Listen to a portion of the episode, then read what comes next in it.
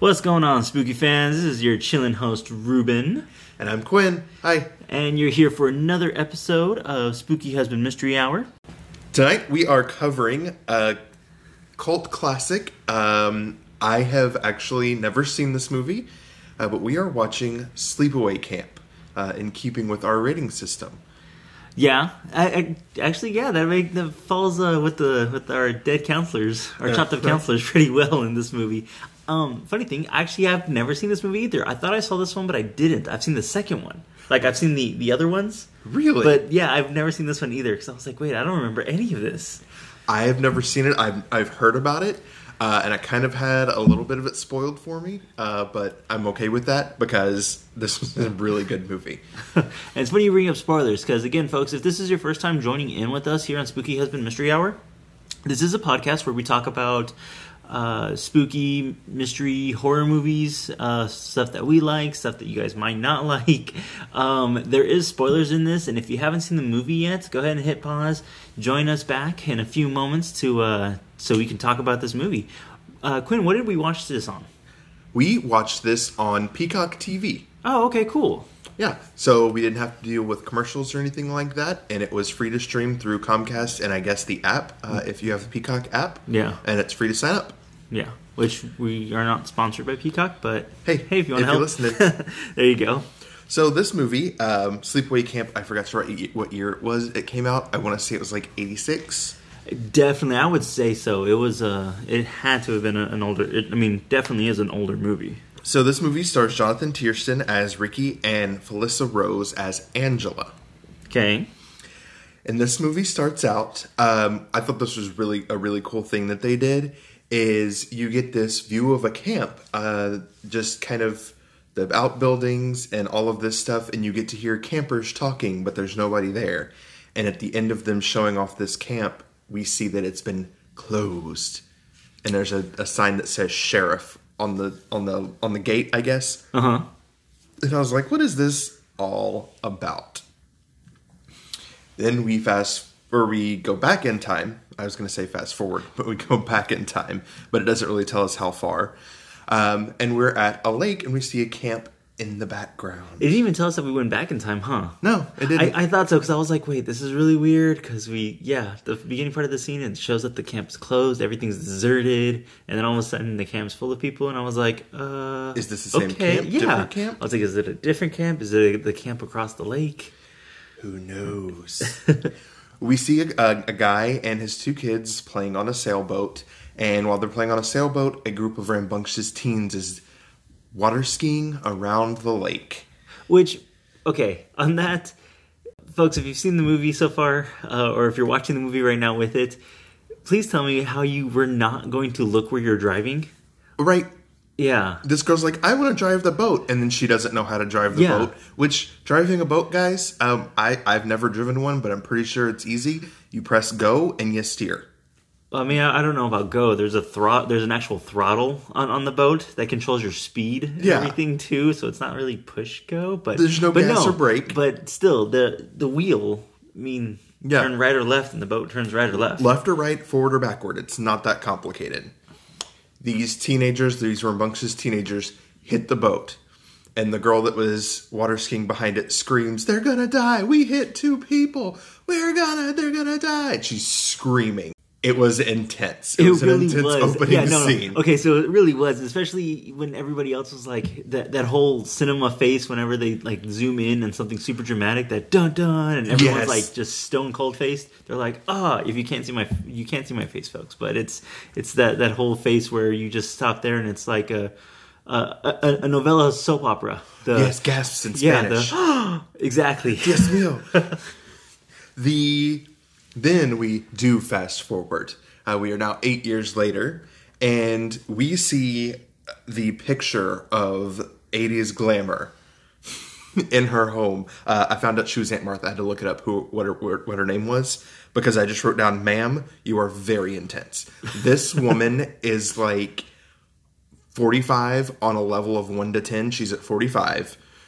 Children. I would have said higher on that level then. She talks to herself and she does this thing, and I can't quite do it because I'm not on camera, but she like puts her hand on her face. that won't do. And like her whole thing is talking to herself. Yeah. And we're introduced to her lovely children, Ricky and Angela. Well, Angela wasn't her child. Yes. Angela is her... cousin? Niece. Yeah, that's her niece. Yeah, that's right. We're assuming that the guy that died was Angela's dad, and her brother Peter was also killed. Mm-hmm. So she has survived this boating accident, and her and Ricky are going off to camp. And Aunt Martha says, "Oh, I've forgotten something. I tied a ribbon around my fingers that I wouldn't forget, and that just won't do." And she remembers, "Oh, here are the physicals. Don't let anybody know that you didn't really get them. These are forged." And Ricky says, "Of course, Mother dear." And off they go to camp. And I was like, why are we forging a physical? That's like a super simple thing. Yeah. No, that's true. I didn't actually catch that until you said it right now. And then now that we've watched the full movie, I was like, oh, wait. Yeah, that's really true. Why are we forging physicals? That's like a super easy thing to get done. Yeah, exactly. Also, I just have to say this too. The first thing that came to my mind when I saw the mom and she kept talking to herself was drugs. Drugs. Acid? What is she on? Acid and lots of cocaine. Definitely acid. She had a mountain somewhere in that house. Just a big white mountain. Okay, so continue. We go to this the camp now. And we see a bus pull up, and these children are just literally flying out of the bus. They're running so fast. I'm so surprised that there weren't kids just cartwheeling, falling over each other as fast as they're running out of these damn buses. And we see the camp, I guess the cooks? Yeah, the staff. And this creepy guy named Artie, who talks about how they're like... I don't know what he said. I just wrote down that he was creepy and I hated it. Well, he said there never can be too young, which the kids that are going there are... What age range would you say? Like what? Six to teens? Supposed to be, I'd say 18, but there were at least two counselors that were at least 30. At least. I wouldn't say 30. I'd probably go with like maybe high 20s. Or no, not even high 20s. I would say like 22, 25 or something like that. But anyways, again, about the kids. Yeah, a lot of the kids still looked super underage. Like I wouldn't have said the kids would have probably been 10 to 12 or more of the kids that we were looking at. Yeah. That were focused on in this movie. Way too young for her to be saying the other teens. Yeah. Saying those things of, the kids never get they can never be too young. Gross. That reminds me of Matthew McConaughey. The thing I like about high school girls is I keep getting older and they stay the same age. That kind of vibe. Artie's gross. We get introduced to Ricky Moore as a character. Ricky and this girl, Judy, went steady last summer. And Judy, wait till we see Judy, because over the school year, she got bazooms. Yeah, and she hit her big. Yeah. Apparently, according to Ricky's friend Paul.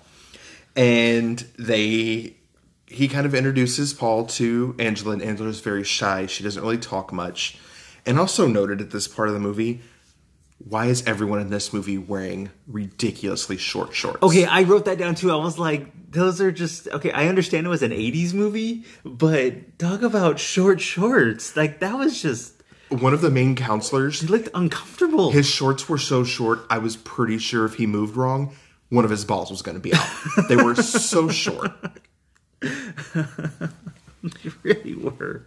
We go to the girls' cabin, and we are introduced again to Judy. Judy's there. And our lead camp counselor S, Meg. That's Meg. M-E-G. I'm sorry, I didn't catch that spelling. Can you do it one more time? Meg. M-E-G. Oh, my God. Was she just the worst? The worst. Her name should be J-E-R-K, because she was a jerk. So, it kind of jumps around the time a little bit. We just think this is the first day, but it's actually 3 days later. And... poor Angela. She doesn't have any friends. And the people in her bunk are kind of rude to her. And Meg is like, she's not eating. She's the worst. And is kind of yelling at her. And she goes and talks to Ronnie, who is the head counselor. And this is the guy I'm talking about, who is just shorty short shorts, skin tight shirts. It's obscene. Maybe. Probably. And was he the tells 80s. Her, that was the normal. It's too much skin. Your clothes are too tight. That was the 80s. It's just how it was. And Angela gets with Ronnie, and Ronnie says, "Hey, I'm gonna take you into the kitchen. We'll find you something that you like to eat." And he passes her off to Artie. Yep. The creepy creeperson. He takes her into the walk-in and makes a move on her. And her cousin runs in and is like, what are you doing? And he runs out, and the owner of the camp comes in. Mel is his name. And he's like, "Artie, what happened?" "Oh, I guess I scared him." And they just kind of run off. Yeah, you try to take your pants off. Yeah, in front of them. Like, gross. Stop it, Artie. Yeah. After lunch is served, the kids go out and do, like, camp things. They probably put googly eyes on pine cones or whatever it is they do. You've never been to camp? I've never been to camp. Neither have I. I don't sleep outdoors very well. Well, they're in cabins. No, that's too close to outdoors. Whatever. And Artie is making corn in this comically large pot. I'm 6'4", and this pot looks like it would have towered over my head. Why? That pot seemed obscenely large. Well, you also got to figure, I mean, you have to cook for that many people. The camps are usually filled with about 30-something people, 40 people. And that's just for the kids. So, you're going to have to use, like, giant pots and everything else to create or to cook for that many people that one time. You know, it's not going to be, like, let me use 10 pots for, they'll each cook, like, 10 things. You know what I mean? This pot was just, I felt like it was unsafely large, which we will see. Artie and one of the other kitchen guys, I can't remember his name. Did you happen to get his name? No, I did not. Artie tells the other guy, "Oh, go out and smoke. I'm going to finish putting the corn in the boiler." And while the other guy's outside, Artie gets a little step stool, and he's standing with his face over the pot. And someone who is child-sized, we'll assume, comes in and grabs a stool out from underneath him and boils him alive. Yep, and that's our very first kill of the movie. Very first kill. Do you know how many there are in the movie? I actually have to recount. I don't know off the top of my head, but I do know quite a few. Like, if you give me a few seconds, I could probably figure it out. So I keep going. Less than 20. Well, I know that. So Artie gets boiled alive, and he gets wheeled out. The owner of the camp comes in and tells the other guys in the kitchen, "Hey, I'm going to give you guys raises if you say this was an accident, and nobody talks about this. Don't even say it was an accident. Take that back." He just had to go somewhere. Artie went on vacation. So you guys are getting a raise?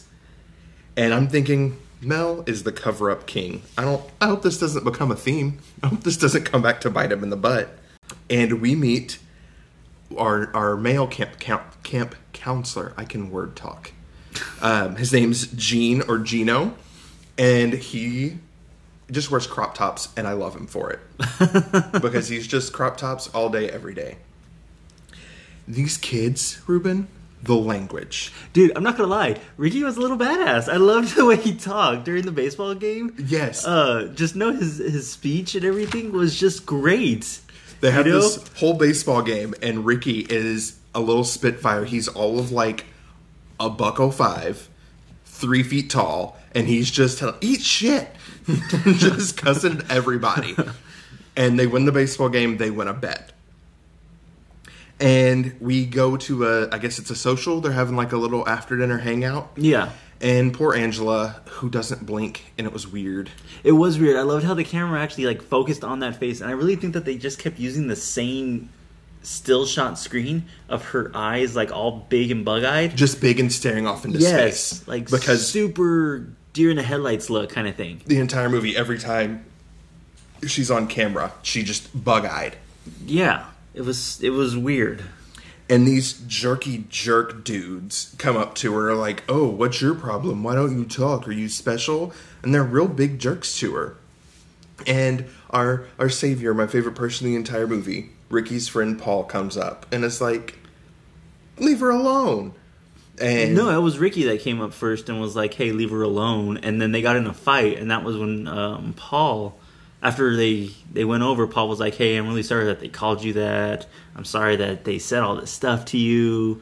all the other things. Paul was really nice to her. He was trying to be nice. He was trying to be like, hey, it's okay. And we finally get to hear Angela talk. Yeah, I was like, oh, that's awesome. And Paul tells her good night, and she tells him good night, and she smiles, and it was very, very nice.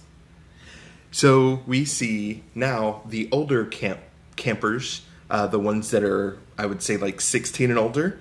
Yeah, I would go with like 17s. The two 16, of the guys 17. Are trying to get the girls to go skinny dipping and have a little fun. And we have this guy named Kenny who finally convinces this girl, hey, you want to go out in the boat with me? We'll canoe around. Because that's not coding for something else, right? Yeah, he talks about water snakes. And he gets her out in the middle of this lake and tells her, oh, be careful, there's water snakes. And he tips the boat over. She's like, bro, I didn't sign up for this. I don't want to be wet. It's cold in this lake. She swims away, and he climbs under the boat thinking it's going to be like fun time. She's going to swim back under, and we're going to have fun under the canoe. That's not romantic. I'm wet. I don't want to make out with you under a canoe after you dump me out. No, take me on a walk to the canteen or whatever. Don't throw me in the lake, you jackass. While he's hiding out underneath it, someone appears and drowns him. Yeah, second kill. Second kill. And I have the answer to your question. I'm going to go with 10 kills in the movie. You're close. I'm close, right? You're very close. Ah, I thought so. Okay. But yeah, wasn't Kenny one of the people that was making fun of Angela, too? Yes, one of the instigators. Okay, so my first suspect is going straight with maybe, I don't know. Right now, I'm not 100% sure of who I'm going to go with as killer-wise. We'll see. We're led different directions. Very true. Very true. So all the other punk-ass teenagers are like, oh, Kenny's just screwing around. We'll leave him in the lake. He's just being a wise ass. And they leave him. Well, the next morning, Ronnie goes out, and all these jackasses have thrown all of the chairs. Chairs and everything into the lake. And he's out there throwing stuff, and he's mad about having to pick it up. And he sees one of the canoes, rolls it over, and Kenny is underneath it. And it looks like he's been, like, eaten, stabbed, and a snake comes out of his mouth. One of those water snakes he was talking about. Oh, Kenny. Kenny and your water snakes. So, Angela, we see, doesn't participate. She's just watching everybody kind of... Yeah, she didn't, like, participate in any kind of camp activities. Yeah. She just... she's sad. Yeah. She's a loner girl. Yeah. And... Which I get that. You mean your dad died, your brother died. Yeah. At the beginning of the movie, and you're like, oh, I don't really know what to do. Yeah, you have to go to camp, and all these people are jerks. Yeah, especially Meg. God, what a jerk. And... No, I'm just kidding. Judy. Oh, yes. Judy the jerk as well. Judy is a jerk. We see Angela's watching people play volleyball, and Paul comes up to her just to kind of be like, hey, do you want to go to the movie with me tonight? Because we're having a movie at the rec hall. And this pisses Judy off. And she complains to Meg about how she never does anything. Blah, blah, blah, blah, blah. I've got bazooms. And the other camp counselor, I think her name's Susie, is like, leave her alone. Like, if she doesn't want to play volleyball, leave Angela alone. Let her chill out and watch you guys play. Yeah. Like, maybe she's just not... Just doesn't want to. Yeah, she's not a sports gal. After the movie, Paul and Angela walk out holding hands. And Paul asks Angela, hey, can I walk you back to your cabin? And they walk back to the cabin, and guess what? What? They kiss. Aww. Camp love. Aww. It's that summer fling. Summer fling. Sweet summer night. Summer night. Sorry, super bad voice there. You can only sing it for 30 seconds or we'll get copyright stricken. I only said two words. Angela goes inside, and Judy is in there being just a great big jerk. And Judy, I don't know how old Ricky was supposed to be. How old was Judy supposed to be? Okay, right? No. Okay, I really thought like Judy was... Well, I mean, she said she just hit puberty, too. And yet she's talking like an old lady, a freaking sailor. Like a sailor. And sometimes in certain lights, she looked so old. She did. Her hair looked all gray and everything, too. And it was so dry. Like, Judy, work on yourself. Well, I mean, a lot of that, it's got to be the crimping and the curling irons and everything. Because, okay, she did have a rockin' like, side ponytail there. She did. Like, her hair was kind of, like, on point with it, too. It looked pretty cool. You know, Judy grew up to have traction alopecia. From that hardcore, probably tight side ponytail she was rocking. This whole girl's cabin needs an attitude adjustment. Meg's got an attitude. Judy's got an attitude. Angela's like, I'm just trying to get this shit over with so I can go home. Y'all are stressing me out. We see Ricky again is scrappy. Angela's walking to go see him, and these kids, I think his name's Philip, Billy, are throwing balloons, and they hit Angela. And Ricky is like, you sons of bitches, you peckerheads. And he just starts cussing like a little mouse out on the ground, yelling at these people on the roof of a house. And Mel comes over and he's like, oh, you get down here, kids. Rah, rah, rah. He's being like camp manager. Right. And this is when I was like, oh, now we know.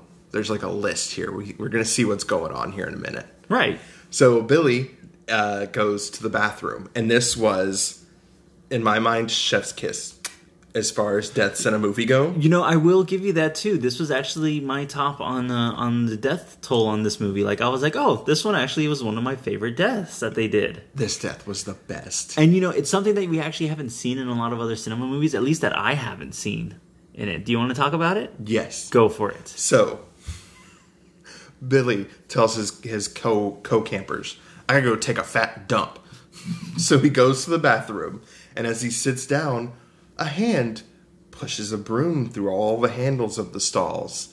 And he doesn't notice because he's reading a girly mag. And behind him, a knife comes up and just starts cutting the little bug net behind him. Yeah, the screen. And he's like, oh, you guys stop messing with me. I can't even take a crap without you guys messing with me.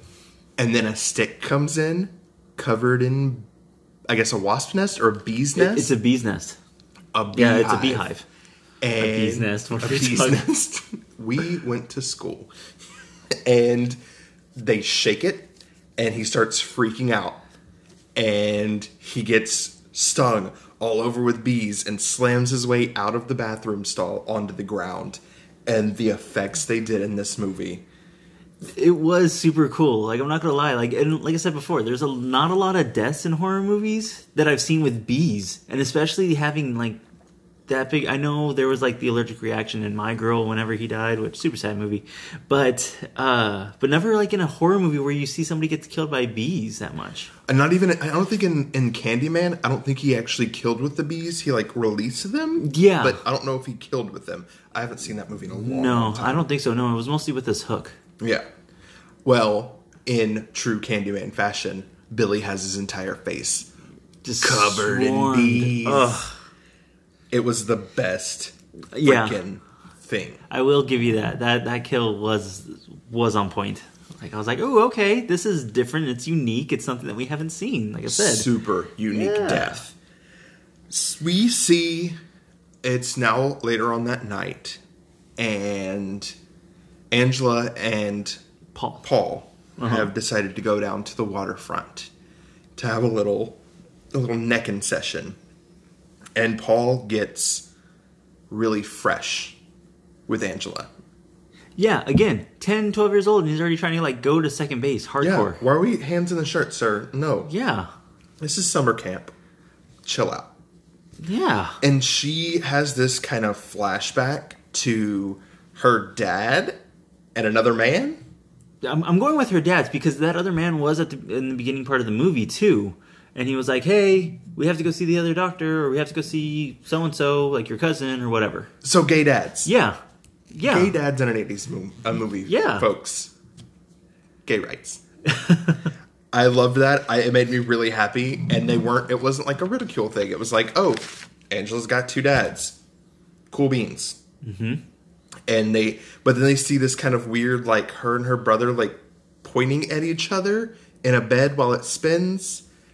I don't know what that was about. Yeah, I didn't really get that reference that much either. I mean, I have a slight idea of it, but it connects more with the ending portion of it, so I'll touch back up on that whenever we get closer to the end. Yes. Okay. The next morning, we see Mel meets with the camp counselors, and he says, hey, we only have 25 campers left. I want everybody together from here on out. We have a killer on the loose. I want everybody to be safe. So they decide they're going to play Capture the Flag.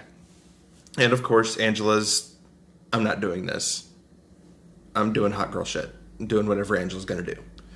And she walks away. Ricky follows her and is like, hey, can you help me? I've got a perfect plan. We can win. We can shove it in their faces. And you don't have to play the game anymore. So we can just win. We'll sneak through the woods, sneak behind them, grab their flag, and we'll win.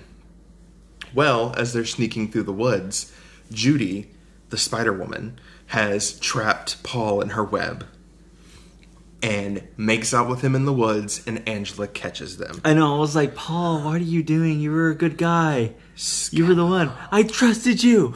We all trusted you. We were rooting for you. We were all rooting for you, Paul. Angela runs off. She's embarrassed. Everything's terrible. Mel discovers the body of Billy and now thinks, he's like, oh, Ricky's the killer. I know it. Ricky is the one that's murdering these people. Because every time something happens with Angela, you run up there, and then whoever's involved with it goes missing and gets killed. Yeah, yeah. So, and again, this is one of the things that I started to kind of think about, too, with Mel, was why is he automatically going from 1 to, I would guess, about 80 here, and accusing this kid that he killed him. I mean, don't get me wrong. Yes, I know Ricky was there at every single meeting when somebody picked on Angela, so the camera is kind of trying to make him out to be the killer. But for him to go to super extreme of it, you know, and just like automatically just oh no, you're the killer, you're, you know, I have to stop you and everything else. It made me think that he owes money to like the mob or like a bookie or something. He owes somebody some money. Something, because yeah. He becomes very concerned about keeping the camp open and the money. And the money keep going, too. Yeah, and that's why I was like, either that or he's hiding and he's not trying to let people find him because he's like, oh, I don't want bad publicity. Oh, this was an accident. This was a prank that got him bad, like, with Billy. Because that's what he was telling the cop, too. Yeah. That, oh, this is probably a prank that just went bad. Oh, it's just a prank. It was just a prank. It was just a prank. Mel, the cover-up king. While Mel is confronting Ricky about being a murderer, Meg is forcing Angela to get into the water. She picks her up caveman style and throws her into the lake. She has trauma with the lake. Why are we doing this? And also, I don't know if you caught her yelling. She doesn't know how to swim. I didn't catch that part. Yeah, she kept saying, please put me down. I can't swim. I don't know how to swim. I don't know how to swim. Yeah. Meg is the worst camp counselor. You are the worst. You are the only thing that's camp counselor about you is that you're at the camp. You're not even counseling at this point. You're a camp torturer. The night comes around, and we're having a social for the camp. A nice little social meeting for all the people. And the counselors all get their assignments. Yeah, who gets the night off, who has to work what stations, who's staying up late, who gets first light, all that stuff. So everybody's assigned to the social except for Meg, who gets the night off, and Eddie, who Mel tells, or Ronnie tells, hey, you got to take your little angels, which is like 5 little kids, and you guys are sleeping under the stars and having bacon and eggs for breakfast. So you're out there. And he's like, oh, man, come on. I don't want to take them out there. Well, Meg goes up to Mel and tells him, oh, guess who has the night off? You remember that dinner you promised me? I'll see you at 9:30. Yeah, and again, this goes back to the whole point of, like, what is Mel doing? See, that writes to me more sleaziness kind of thing, and I'm like, again, he owes money, he's doing something, I don't know. Meg, why are you so gross? Yeah, that too! Like, I can understand if it was Ronnie or something, because he wasn't that bad. Or Gino. Gino was on the top there. But, yeah, no, ew. Why, Meg? Why? And with Mel, he's covering. He's got a lot of stuff he's covering up for, and yeah, I don't appreciate it at all. Mm-hmm. Meg goes back to the bunk and sees that the shower is full, and she's like, I've got to get pretty for Mel, which, bleh. And she asks Judy, hey, is the cabin next door, is the water still on? I don't know, because, you know, Judy's too cool for school. Meg goes in the shower, Ruben, and what happens? What happens to Meg? This one, I actually thought a lot about this one because I was like, oh, look at this. This is, I mean, it's going to be regular slasher style movie. They're going to kill her in the shower and everything like that. But no. So instead of cutting through the curtain, she gets stabbed through the plywood, I guess? Yes, the partition behind her. The partition behind her, and gets stabbed through her back. Which, to me, this was very Friday the 13th style whenever he killed some of the camp counselors, too. Mm-hmm. You never really got the chance to see him. And you just see a hand going through with a knife and just stabbing her back and back multiple times while she's in the shower. Yes. And just leaves her there, too. Like, propped up against the wall there and turns off the water, right? No.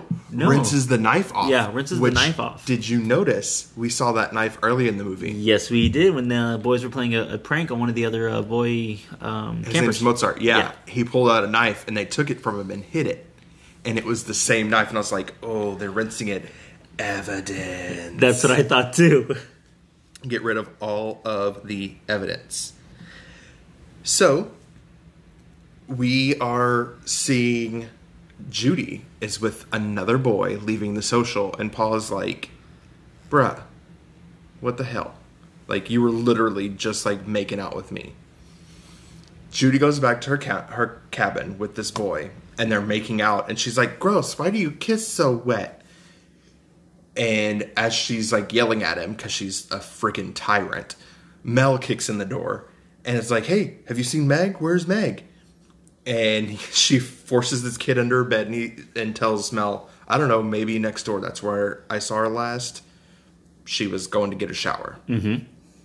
She kicks this dude out.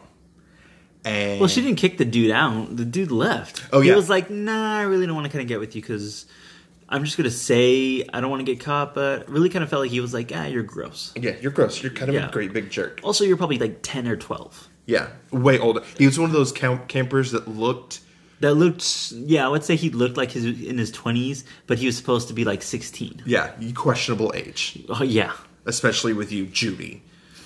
Judy's left alone in her cabin, and she's curling her hair. In the dark. Which, I mean, I kind of get it. She did say why she was in the dark, too, so kudos to the movie for actually answering that question. Continuity. Yeah. Because she says that the reason she doesn't have the light on is because she doesn't want to go to the ice cream social, and if the counselors see her with the light on, they're going to force her to go, and she doesn't want to go. So, okay, I get that. Now, the door flies open, and someone is standing in the doorway. Did you see something? Because I think I did.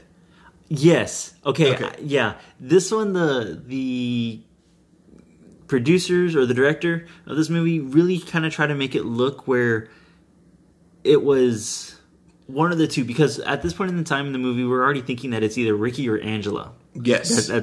That's killing him. Because again, those are your two common characters behind all of these deaths that keep happening. Those are your two main subjects. Yes. Which...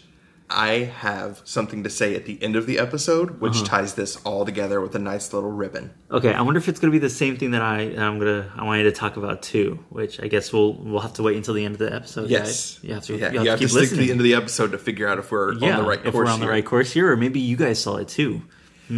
So I'm thinking that Judy is just going to get like stabbed. Yeah, her death. I'm confused about, and I don't want to know, but I want to know. I'm morbidly curious. The killer puts a pillow over her face, and I think, oh, suffocation. Meh, that's not creative as far as killings go. But then we see the curling iron. Right. Where did this curling iron go? I want to say she kind of got stabbed with it. Okay, that's what I was thinking. Or just, like, internally burned or anything like that? Like, I think she died of suffocation, and then they just kept burning her over and over again. So she would scream and keep losing air? That makes sense. That's the only thing I could think of. Yeah, you take in breath and they... Yeah, and she passes out from lack of air. Exactly. Okay, that makes sense. We go back to the campsite with the three little kids and Eddie, and two of them say they're cold and want to go back to the car. He leaves... And when he comes back, the four that are left are dead. Mm-hmm. Now, I don't know why they were killed. Were they part of the mob? Yes. Okay, so they were all part of the group that were at the beach when Meg threw Angela into the water. And when Ricky was trying to pull her out of the water and everything like that, all of the kids that were throwing mud and sand at her, at Angela, because they were making fun of her too. And that was Eddie. That was there telling him, hey, kids, stop it, and everything else. And he even said, we'll get them all back. Because that was one of the big things that they kind of focused on too with Ricky and Angela were both there, because they were both like eyeing all the people there on the beach. And yeah. Ricky just kept saying, don't worry, we're going to get them back. They'll get what they deserve. We're going to get them back. Team killers. A team of teen killers. A team of teen killers. That was clever. That was right. That's your theme song. No. I'm just saying. Give me a record deal. Let's skip on that. So, the Mel, I almost forgot his name for some reason, finds Meg. And he loses his shit. He immediately is like, Ricky did this. Ricky did this. He calls all the camp counselors together, and Mel runs out after he sees that Meg has been killed. And he's like freaking out. And he's like, I know Ricky did this. I know Ricky did this. He's going to go find him. Well, the other camp counselors all kind of meet together, and they are met by Eddie, who tells them that his campers have been killed. Am I getting this wrong, Ruben? I think so. I really think you're getting some really details wrong. Okay, so what had happened to was that, yes, Mel found Meg and was like, oh, Ricky did it, Ricky did this, and he went off to go find him because he's like, I'm going to get him and I'm going to seek revenge for you, Meg. And then from there, that's when actually Ronnie got called from the sheriff and was like, hey, the autopsy came back in. There was foul play. You need to lock down the camp. Okay. And that's when he calls all of the campers or anything because Eddie's not back yet. Eddie hasn't gone back yet. He just found the kids dead right there.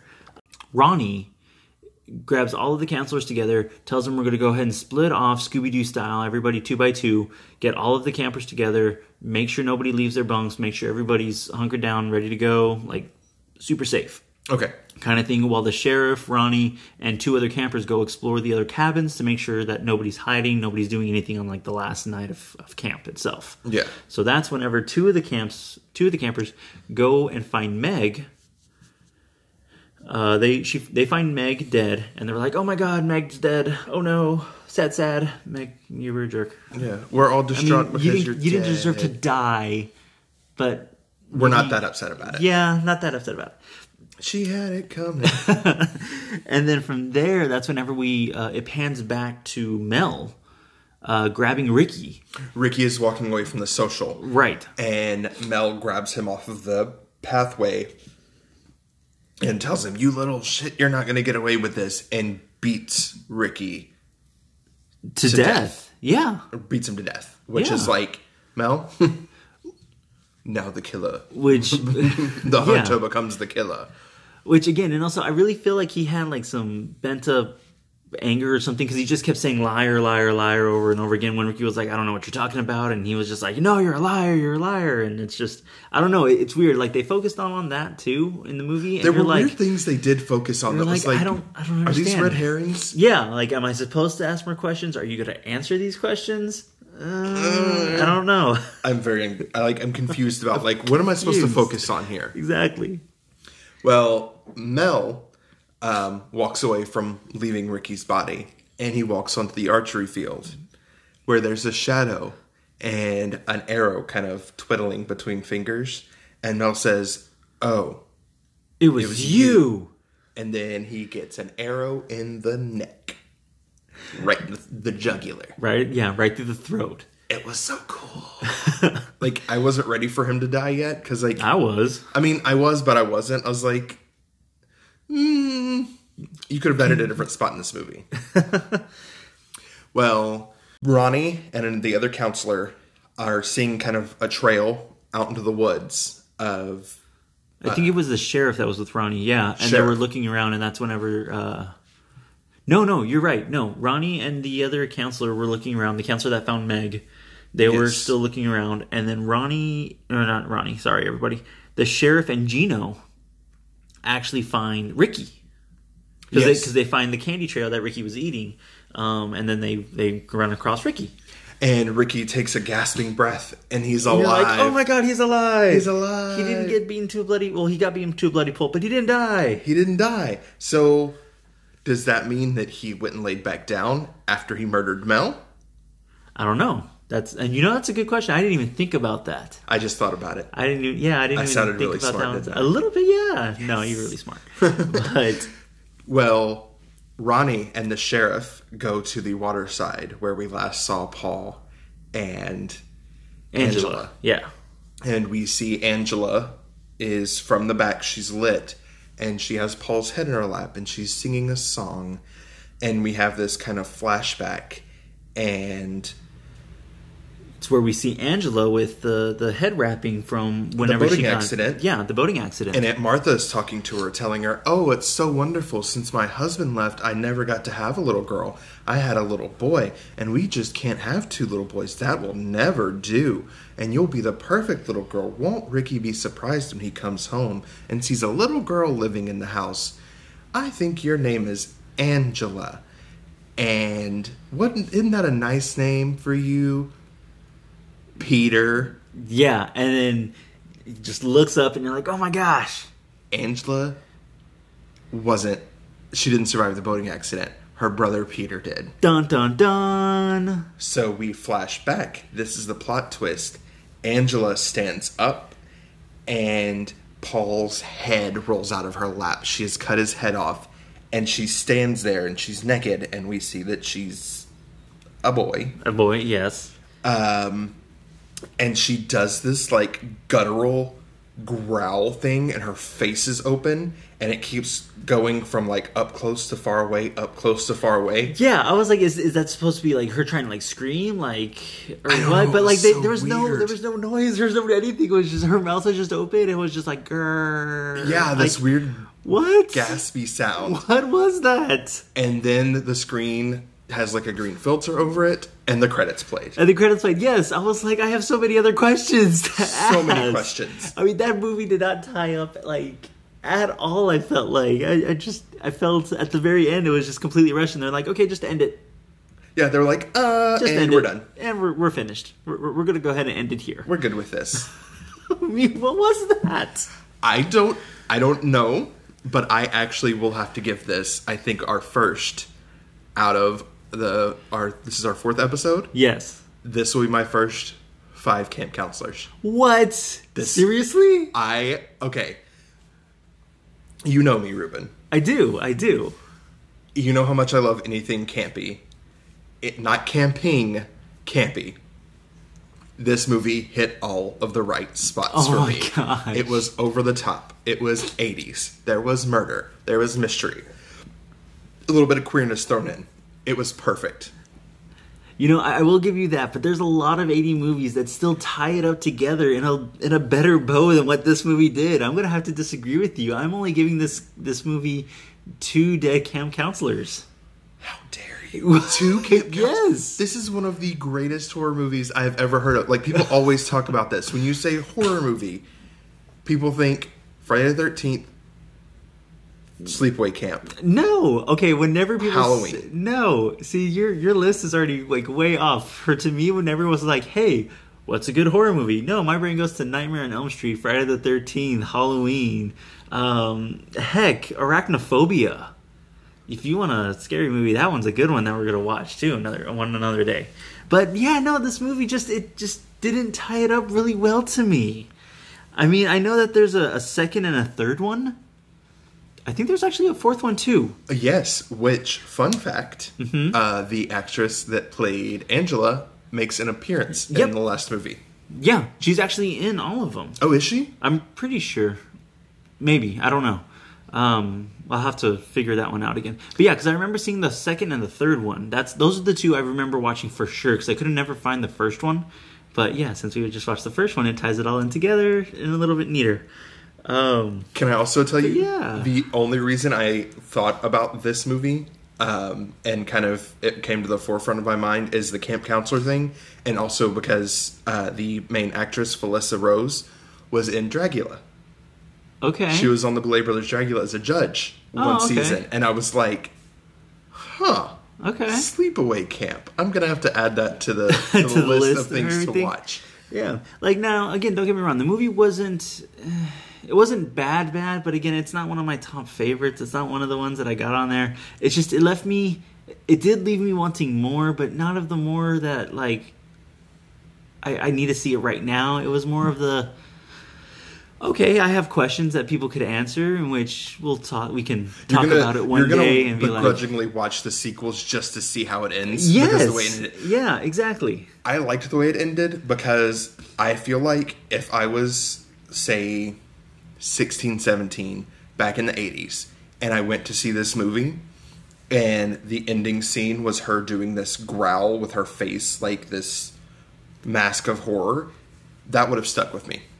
Okay, no, I get that part, too. And I guess it also leaves it open to be like, did she die? Did she live? What happened to it? Could she still be out there right now? Yeah. Could she be in this movie theater waiting? Yeah, exactly. Are you ever safe at camp again? Which Friday the 13th tells us no. You're never safe at camp. Just kidding. If you go to camp, go to camp. It's fun.